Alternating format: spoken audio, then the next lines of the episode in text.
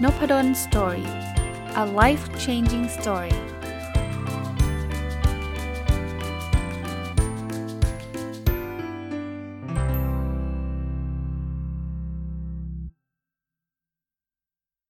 สวัสดีครับ ยินดีต้อนรับเข้าสู่นพดลสตอรี่พอดแคสต์นะครับ ก็มาต่อจากหนังสือเล่มเดิมที่เมื่อวานรีวิวไว้นะ100 เคล็ดลับยกระดับความสุขนะครับ แปลมาจากหนังสือที่ชื่อว่า 100 Simple Secrets of Happy People เขียนโดยดรเดวิดนิเวนนะครับ แล้วก็แปลโดยคุณอิสราราตราชูนะ ผมรีวิวไป 20 เคล็ดลับไปแล้วเรียบร้อยนะครับ วันนี้จะมาอีก 20 เคล็ดลับนะคือเคล็ดลับที่ 21ถึง40 นะ ก็จะครบ 5 วันพอดีนะครับสำหรับการรีวิว หนังสือเล่มนี้นะครับ เหตุผลก็เมื่อวานเล่าให้ฟังว่า ตอนนี้โหมันมีแต่ความเครียด มีแต่ความวุ่นวายนะ ผมก็อยากจะเป็นช่องทางหนึ่งนะครับที่สามารถจะสร้างความสุขได้ไม่มากก็น้อยแล้วกันนะครับ ก็นอกจากตัวเองด้วยนะ ตัวเองก็มีมีเรื่องหลาย ๆ เรื่องนะเต็มไปหมดนะก็คนอื่นๆเนี่ยผมคิดว่าหนักหนักหนาสาหัสกว่าเยอะเลยนะครับ ก็เล่าให้ฟังนะครับ โอเค อันที่ 21 ครับเขาบอกว่าจงอย่าปกป้องตัวเองมากจนเกินไปครับเขาบอกงี้ครับเขาบอกว่าจากการศึกษาวิจัยที่กระทำกับผู้ปกครองนับพันรายเลยนะเขาเขาพบงี้เขาพบว่าการระแวดระวังตนจนเกินไปนั้น จะสามารถส่งผลในด้านลบ อีกทั้งยังทำให้ต้องเสียเวลาในกับกับความวิตกกังวล และทำให้ความเครียดเพิ่มสูงขึ้นอีกด้วย แปลว่าเรามัดระวังตัวมันดี แต่ว่าถ้าเกิดมันมันมันเวอร์ไปทุกอย่างมันเวอร์ไปทุกอย่างเลยนะ มันมันทำให้ความพึงพอใจในชีวิตลดลงนะครับ ก็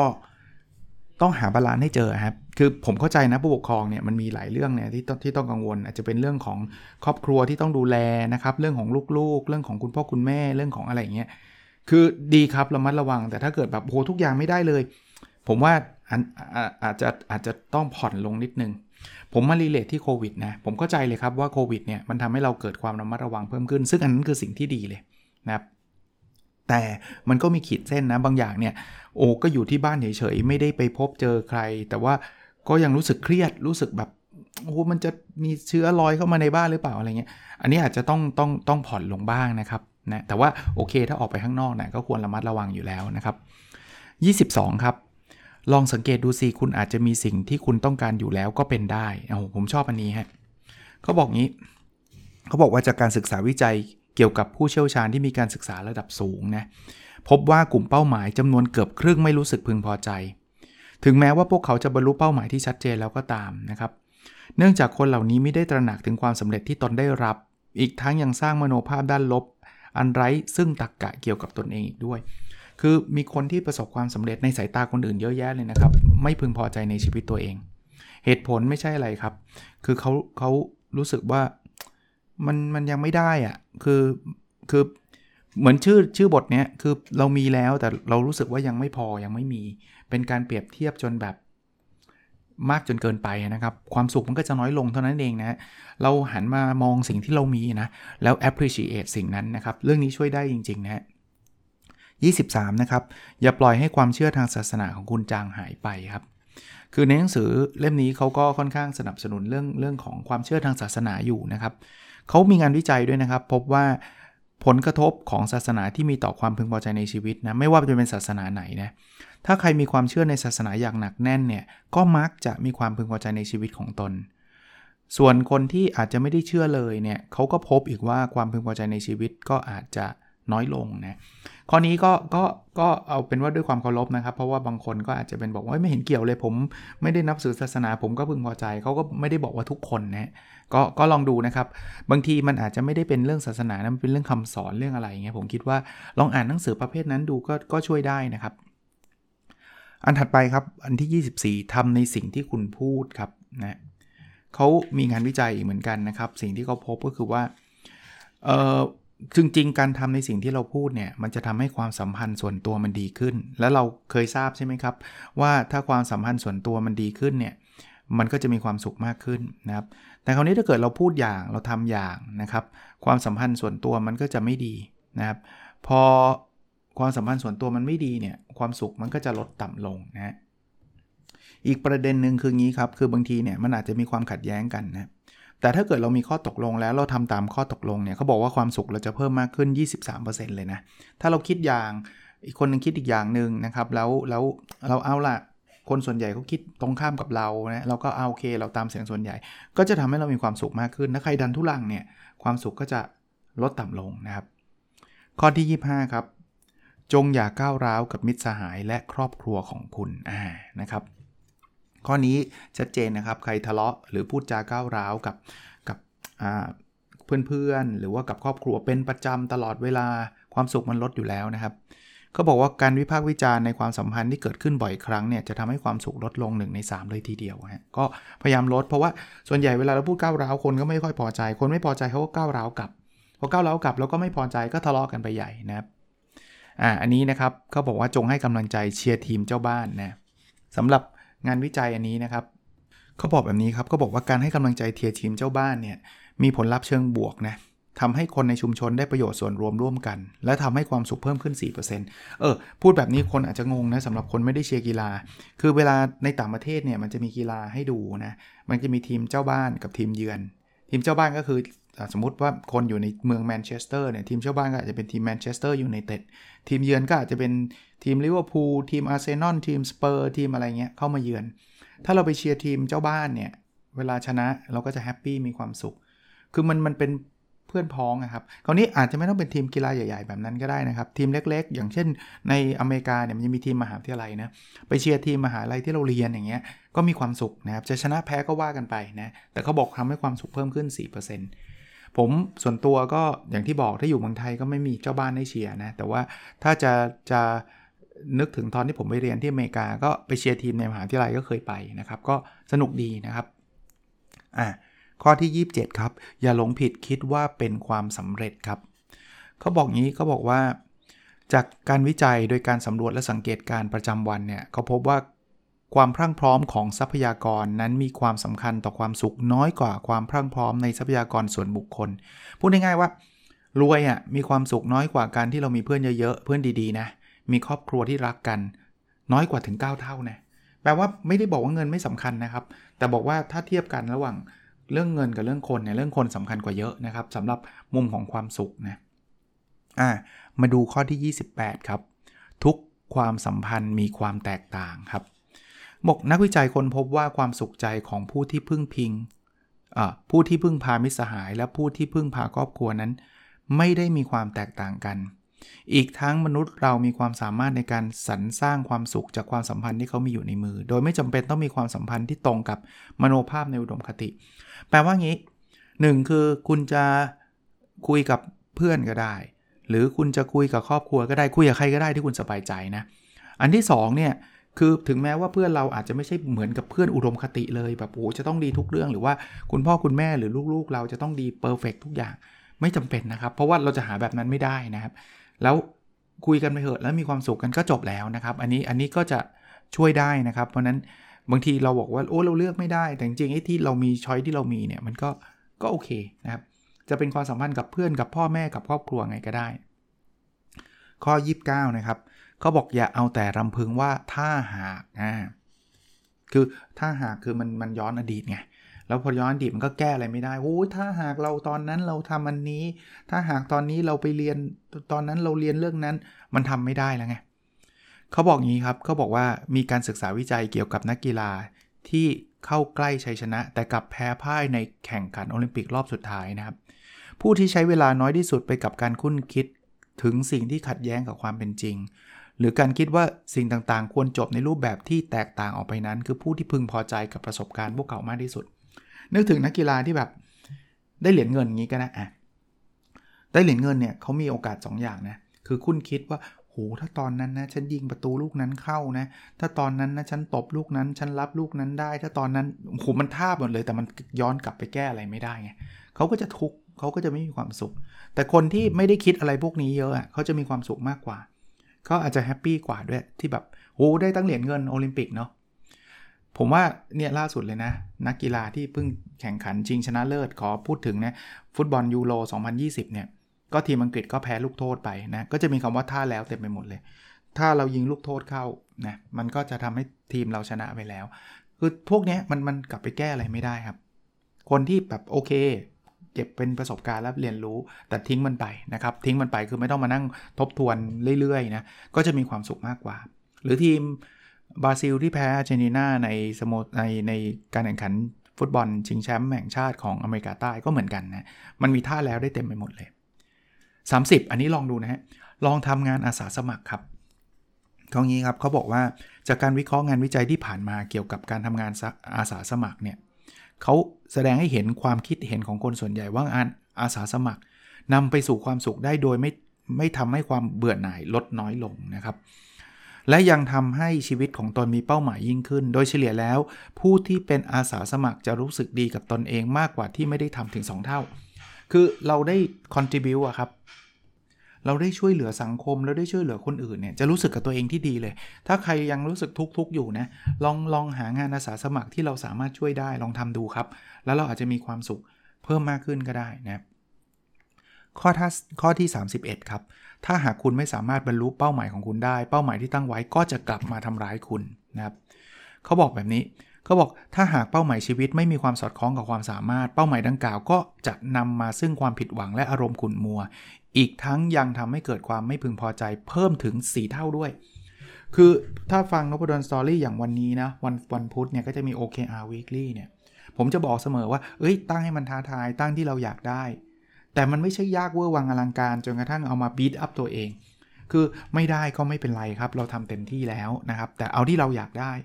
แต่ถ้าเกิดบอกฉันต้องเป็น CEO ภายในปีนี้พอไม่เป็นนี่ตีอกชกหัวแบบโอ้ฉันมันโง่ฉันมันไม่ได้เรื่อง อย่างนี้ไม่เวิร์คครับ อย่างนี้ไม่มีความสุขเป้าหมายแบบนี้ มันมันทำแล้วมันมันมีโอกาสผิดหวังอยู่แล้วครับเพราะซีโอมีคนเดียวในบริษัทครับ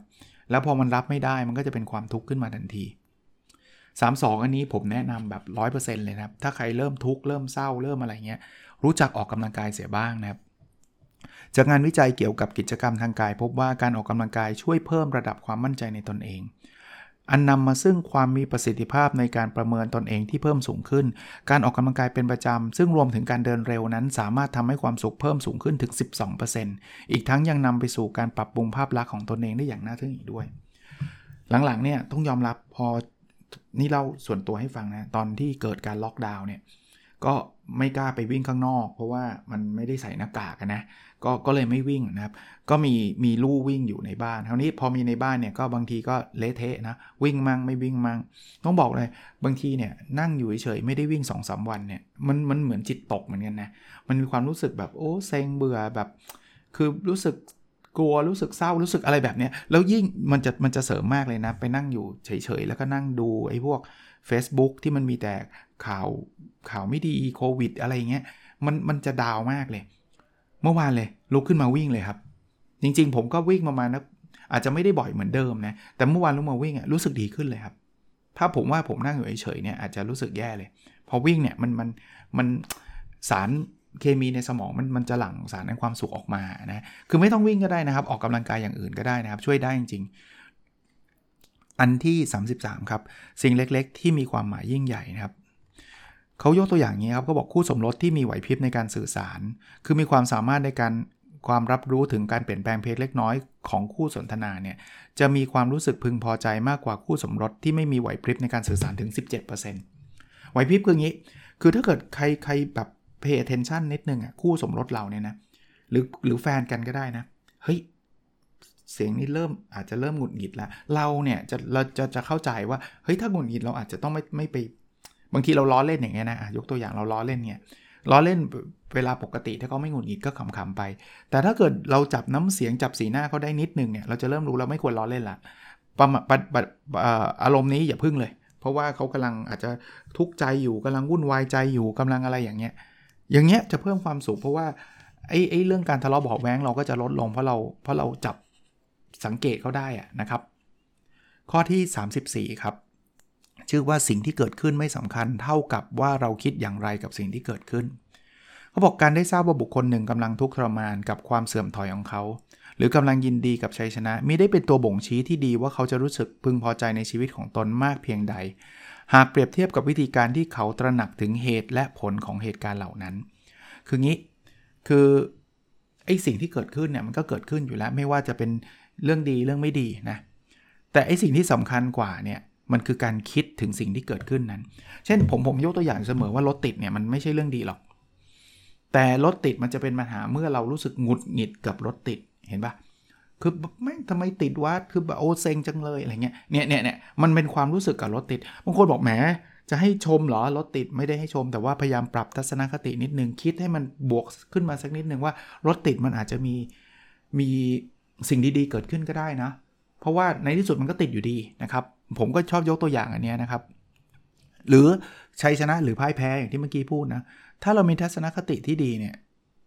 ความสุขก็เกิดได้นะ แพ้เนี่ย เฮ้ยโห เราแพ้แต่ว่าโหเราทำได้สุดยอดแล้วนะ แค่นี้เราก็มีความสุขแล้วความสุขก็มีได้ คนชนะอาจจะไม่มีความสุขก็ได้นะแบบชนะแต่แบบไม่เห็นไม่เห็นรู้สึกดีเลย คือความรู้สึกมันมามาทีหลังอะนะครับ โอเค ก็ลองปรับปรับความรู้สึกกันนะฮะถัดไปครับพัฒนาความสนใจร่วมกันกับคนที่เรารักครับเขาบอกว่าความสนใจที่มีร่วมกันระหว่างบุคคล สามารถทำให้ความสัมพันธ์ที่มีแนวโน้มจะยืนยาวมากขึ้น อีกทั้งส่งผลให้ความพึงพอใจในชีวิตเพิ่มสูงขึ้น 2% คืองี้ถ้าเรามีเรื่องสนใจแน่นอนเราเราชอบแล้วล่ะ แต่สมมุตินะเรามีเรื่องสนใจแล้วเราได้พูดคุยกับคนที่มีเรื่องสนใจเหมือนเราอะ่ะ เหมือนผมสนใจหนังสือแล้วผมได้คุยกับคนที่ชอบอ่านหนังสือเหมือนกันเนี่ยความสุขมันจะเพิ่มขึ้นอีกนะนะเพราะว่ามันเหมือนคนมีความสนใจคล้าย ๆ กับเราอะ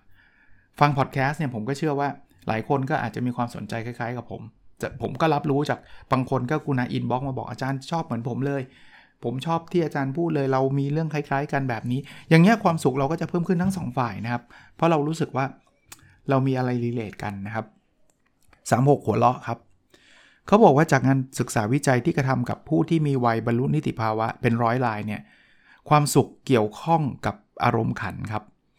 ความสามารถในการหัวเราะกับชีวิต หรือการหัวเราะให้กับเรื่องตลกขบขันดีๆ สักเรื่องเนี่ยมันเป็นจุดกำเนิดของความพึงพอใจในชีวิตนะ เขาบอกว่าผู้ที่เพลิดเพลินกับเรื่องตลกที่ไม่มีสาระเนี่ยจะมีความสุขมากกว่าคนทั่วไปถึง 30%เลย33.33%เลย1ใน3เลยครับเพราะนั้นวันนี้เดี๋ยวนี้เราอาจจะอ่านข่าวเรื่องโควิด จะจนเครียดกัน ลองไปหาอะไรที่สนุกสนุกดูครับ ที่เราหัวเราะได้ ผมเนี่ยตอนหลังเนี่ยไปติดไอ้นี่ครับ just for the laugh gag นะครับ เป็นเป็นเว็บต่างประเทศ มันคล้ายๆแบบเว็บแบบแกล้งคนเนี่ย แกล้งคนมันไม่ได้แกล้งอะไรมากมายนะ มันก็มีแบบหน้าม้ามา set up อะไรบางอย่างที่แบบนึกคงนึกภาพออกอะ่ะในเมืองไทยก็เคยเคยเคยมี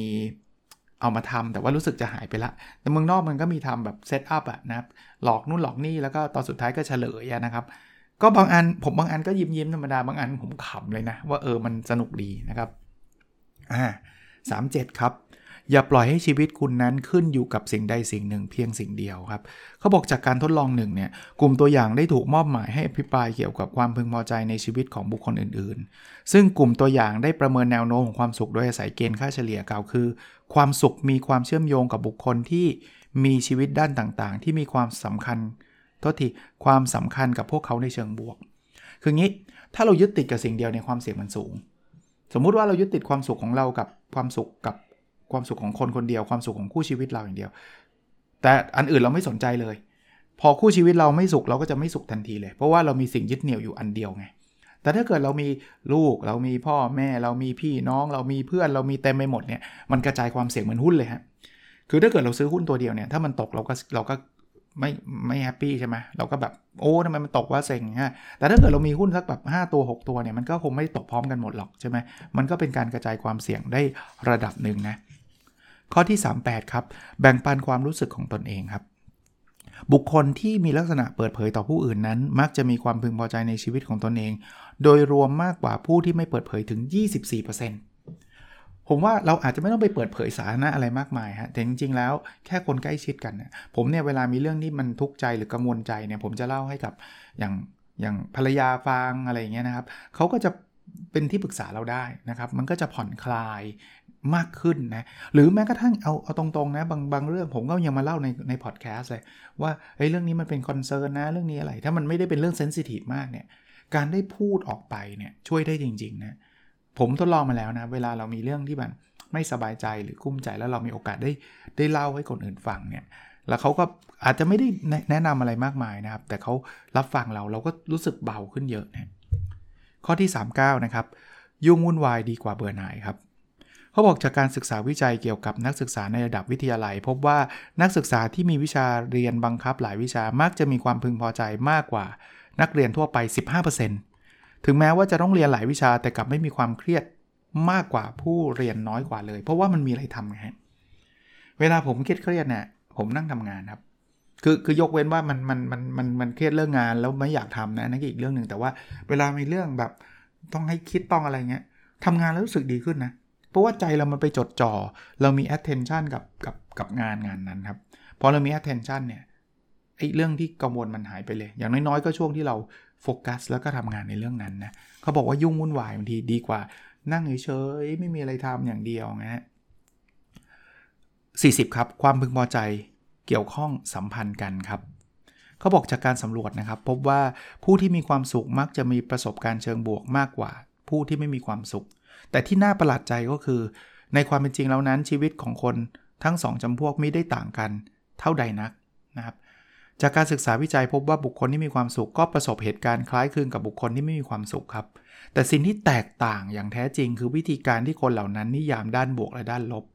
ซึ่งคนที่มีความสุขคือผู้ที่มีเกณฑ์ในการประเมินว่าเหตุการณ์ใดเหตุการณ์หนึ่ง เป็นบวกเขาเรียกผู้ที่มีเกณฑ์ประเมินว่าเหตุการณ์ใดเหตุการณ์หนึ่ง เชิงบวกที่ต่ำกว่าแปลงนี้ มันเหมือนบาร์บาร์คือมันเป็นไม้บรรทัดขีด บางคนเนี่ยเหตุการณ์เหมือนกันเลยนะ คนที่มีความสุขไม่มีความสุขเจอเหตุการณ์เหมือนกันเลย สมมุติว่า สอบได้คะแนนเท่ากันคือ 60 คะแนน แต่คนที่มีความสุขง่ายเนี่ยคือเกินครึ่งก็ happy แล้วพวกนี้จะมีความสุขง่าย 60 ก็ happy แล้วไงเกินครึ่ง แต่คนที่มีความสุขยากคือต้อง 95%ถึงจะมีความสุขบาร์มันสูงกว่าเยอะ พอพอเกณฑ์มันสูงเนี่ยโอกาสที่เขาจะมีความสุขมันก็จะยาก เราเอาเกณฑ์ที่มันไม่ต้องสูงมากนักนะ สู้ให้เรามีความสุขเนี่ย น่าจะดีกว่าไหมนะครับ ก็เป็นอีกตอนหนึ่งนะครับ ตอนที่2นะครับเป็นลำดับที่ 21ถึง40 หนังสือชื่อวันนั้นเด็ดเออโทษทีเอาชื่อไทยก่อน 100 เคล็ดลับยกระดับความสุข ภาษาอังกฤษชื่อวันนั้นเด็ด Simple Secrets of Happy People เขียนโดยดรเดวิดนิเวนแล้วก็เขียนโดยคุณอิสราราตาชูนะครับ ก็หวังว่าจะมีส่วนเล็กๆนะ ไม่รู้มากหรือน้อยแหละ ให้คนฟังเนี่ยมีความสุขมากขึ้นนะครับ เพราะว่าช่วงนี้เขาบอกว่าเรากำลังอยู่ในพายุนะ คือมีคนเขียนไว้หลายคนเลย บอกว่าเราอยู่ในพายุ แต่ว่าเรือของแต่ละคนไม่เหมือนกันนะ บางคนก็เรือยอชก็อาจจะไม่ได้กระเทือนเท่าไหร่ มีพายุขนาดนี้พอสบายๆนะ บางคนก็อาจจะเป็นแพเลย คือบางคนก็ตกอยู่ว่ายน้ำลอยคออยู่เลย เพราะนั้นเนี่ยผลกระทบจากเหตุการณ์ที่เราเจอเหมือนกันคือโควิด -19 เนี่ย มันส่งผลต่อ คนอื่นแตกต่างกัน แต่ว่าทุกพายุมันจะต้องผ่านไปครับ ขอให้ทุกคนผ่านพายุลูกนี้ไปได้ด้วยดีนะครับ แล้วเราพบกันในสดถัดไปนะครับ สวัสดีครับ